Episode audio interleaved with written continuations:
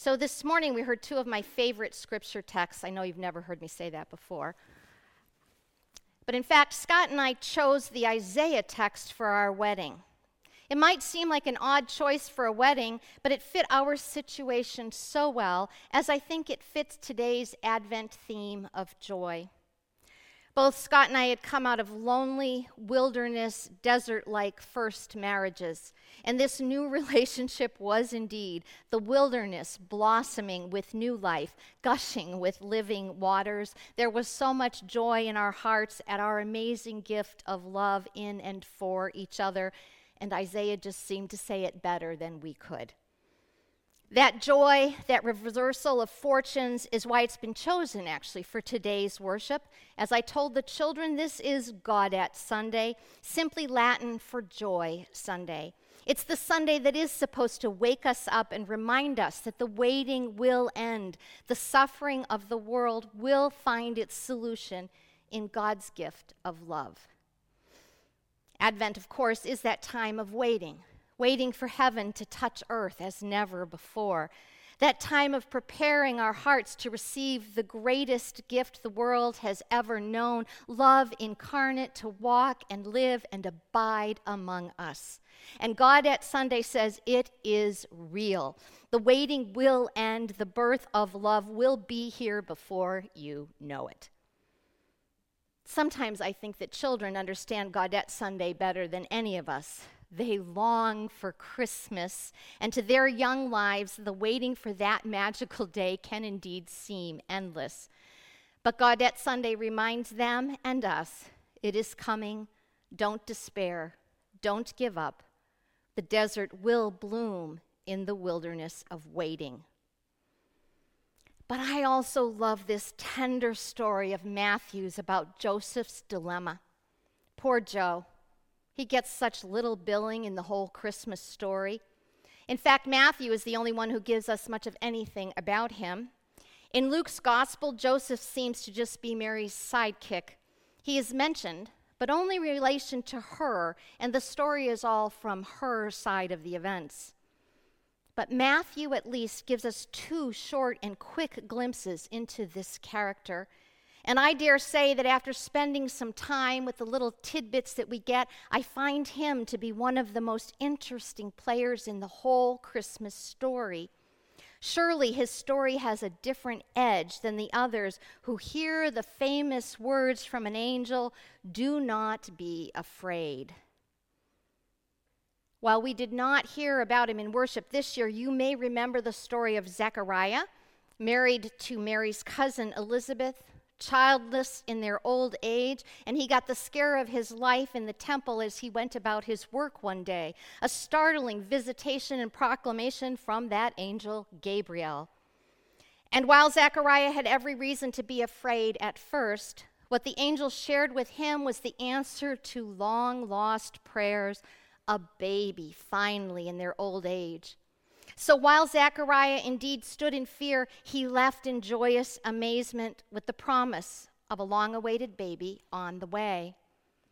Then last week you heard about Mary. She too was visited by that angel Gabriel, which caused her entire spirit to be struck with fear and dread. She got similar news to Zechariah.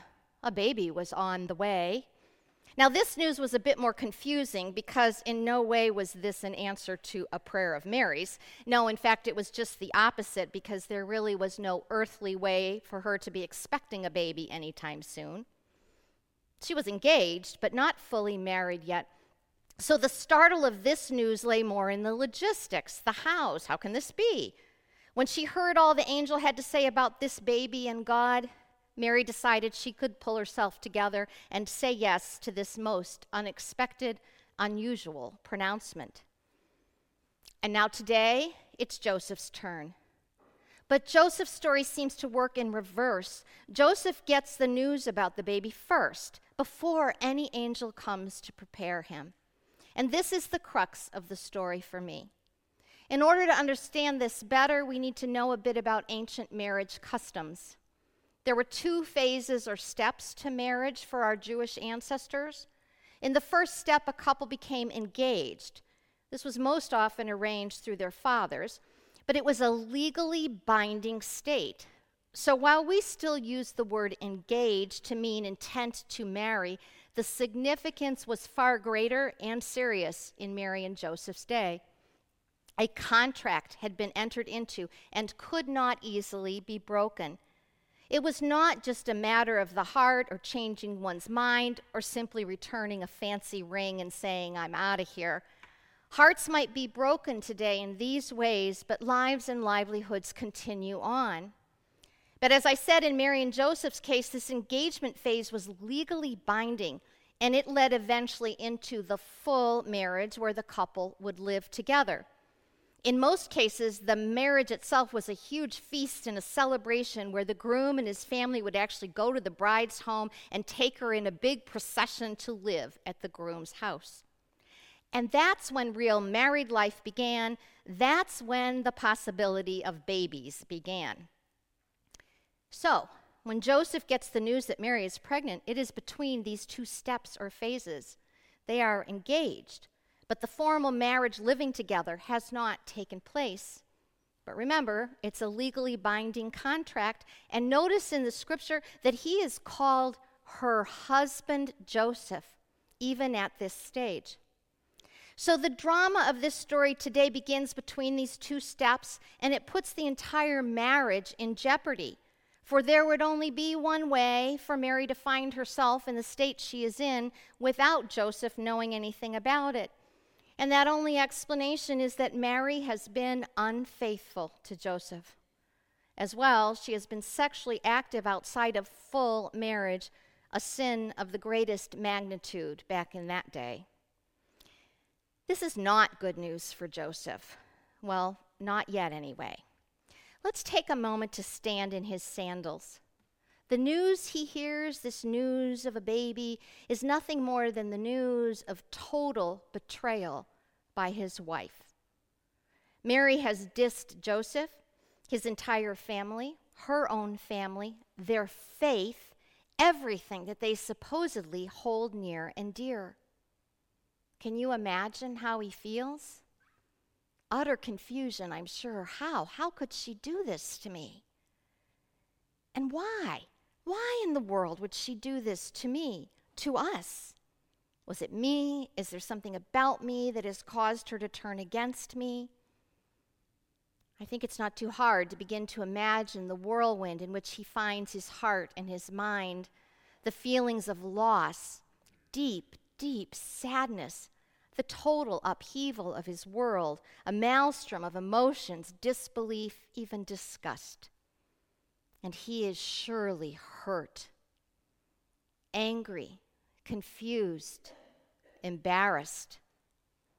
We've all been there, right? Think of some time when someone you loved and trusted deeply did something that hurt you to your core some time when you were betrayed or lied to or a promise broken by someone very close to you.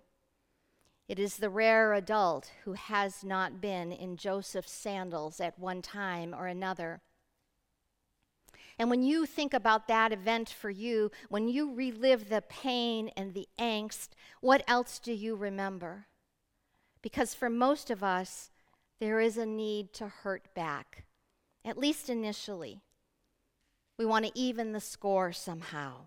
We want this person to really understand what they have done to us, what hurt they have inflicted. And the only way to do that is to make sure they hurt as well. It's just natural. And here's where I think Joseph's story is so different from Zechariah's and Mary's. You see, they weren't hurt first, were they? When the angel came to them, the news was certainly startling, but they were standing on firm footing. They had not just had the rug yanked out from under them.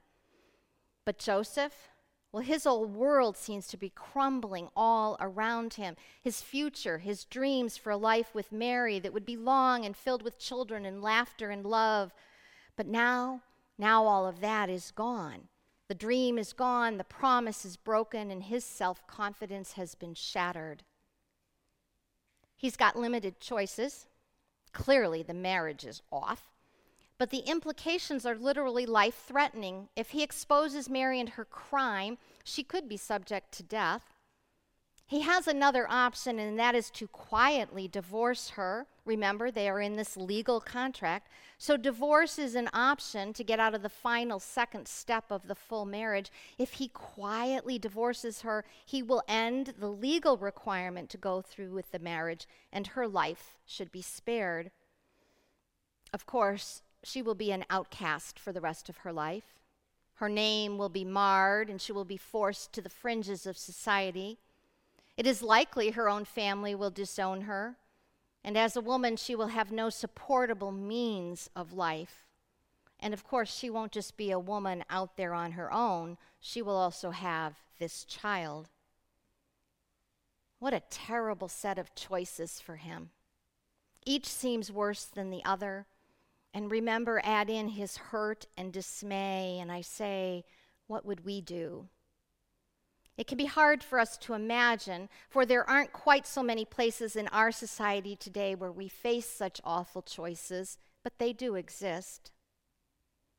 But despite his own hurt and anger, Joseph decides to quietly divorce her. And to him, I am sure it seems like the more humane decision. And so it is settled. The marriage will be called off through the divorce. Mary will go her separate way. And Joseph will tend to his broken heart and try to find a different future, a future without Mary. Yes, it is decided. And now, now that his heart is broken and his world is shattered, now the angel comes to Joseph. And what does the angel say? You guessed it. Do not be afraid, Joseph. In fact, this message is pretty direct and concrete. Do not be afraid to take Mary as your wife. Poor Joseph, as if his head and heart aren't spinning enough. Just when he's finally settled on what the next steps will be, he is asked to reconsider and reconsider in a big way. Don't end this marriage, Joseph. Don't be afraid to marry Mary. Let her have this child and stand by her side. In the midst of his personal pain, the angel says, Don't be afraid. Don't let go. Stay the course. Choose the better way, God's way. And here's where Joseph's story is so interesting to me because here he is asked to rethink everything he thinks he knows about God, about faith or religion, about family, about duty, about the law, about Torah, because the world, everyone around him, would tell him otherwise, right? The world would say the right thing, the religious thing to do is to quietly divorce her. Think of your family, Joseph. Think of yourself, Joseph. Think of what she's done to you. Think of what the Torah teaches, Joseph. Think of all that, Joseph, and do the right thing. And the angel says, Do not be afraid to do this other thing. Do not be afraid to hear God's voice calling just to you. Do not be afraid to follow God and God alone. And oh my, that is just what Joseph does. He dismisses all the wisdom of the world and follows God's crazy plan. He doesn't get any glorious speech or song like both Mary and Zechariah get. No, he just does the right thing. What he initially understands as the righteous thing to do, quietly divorce her, is challenged by God, and so he risks becoming disobedient in the eyes of the world to remain righteous with God. What a guy. In so many ways, for me, this makes Joseph's yes even more astounding than Mary's. Without Joseph's yes, God's whole plan could have gone up in smoke. Without Joseph by her side, how would Mary bear and raise this amazing child? We focus so much on Mary's yes, which is indeed magnificent. But Joseph's yes is fraught with so much more human conflict for me. His inner turmoil is palpable and resonates with so many spots in my own life. Yet, despite his sorrow and dismay at the outward appearances of the situation, he is able to let go of his fears and hurt, very well founded fears and hurt, and find a better way the way that God chooses, the way that God invites him into. I can never preach this story without rewatching the opening scenes of Pasolini's film, The Gospel According to St. Matthew. The 1964 black and white film opens with Mary framed by a stone archway, her hair covered in a head shawl. Her eyes are downcast, then slowly lift up, searching. Her face holds a quality of wonder and question as she gazes intently at something or someone. And then the camera swivels, and we see Joseph, his face filled with anguish, with questions, with hurt and disbelief. They communicate only through their eyes, for the longest time, each staring at the other with intense feelings. The camera then zooms out to frame Mary completely in the courtyard of a poor house, pregnant beyond doubt. She continues to gaze at Joseph with questions filling her eyes. What will you do? Will you be able to accept this? There is a resolute strength in her face, yet also longing and trepidation. His face is filled with doubt and bewilderment, and you can feel his heart tearing apart. You can see the struggle on his face as he ponders what he now knows. Eventually, without a word between them, he turns and slowly walks the stone strewn path away from the house. He stumbles upon a group of young boys playing, the questions in his heart and mind continuing to play out in his face, and he lays down and falls into a sleep. And then the young angel appears to tell him not to be afraid to take Mary as his wife, what to name this child, whose child this is. The angel is the only one to speak. And then, with the words of the prophets echoing in the background, Joseph quickly makes his way back to Mary. And once again, without any words, his acceptance of God's plan plays shyly and quietly across his face. And with a slight nod of his head, he tells her he is in. He too will listen to this angel and choose a better way, a way for her and this miraculous child. For me, it captures the reality that both of these two faced the difficult circumstances and decisions that Joseph faced, the challenging emotions that each one wrestled with, and without a word between them, Pasolini gloriously shares the miracle of Joseph's yes. Joseph chooses a better way, God's way. In doing so, he learns that he does not need to be afraid. By following God and not the world, Joseph is able to keep God's plans in motion. I'm sure he was still filled with much uncertainty. He had no idea where all this would lead, but he had trust in God and God's plans as better than what the world would tell him. Being righteous means being right with God. In other words, being in line with God's dreams and desires. When we are right with God, everything else does fall into place eventually, and the world's noisy judgments fall away into the background. So, this Advent, I ask you, where is fear or hurt or disappointment keeping you from choosing a better way? Where are the ways of the world drowning out God's dreams for you? Where is the world shouting at you in fear? And wherever that is, Matthew wants us to follow Joseph's lead. Matthew is telling us to do what Joseph did, to choose the better way, believe the message, and become a part of the story.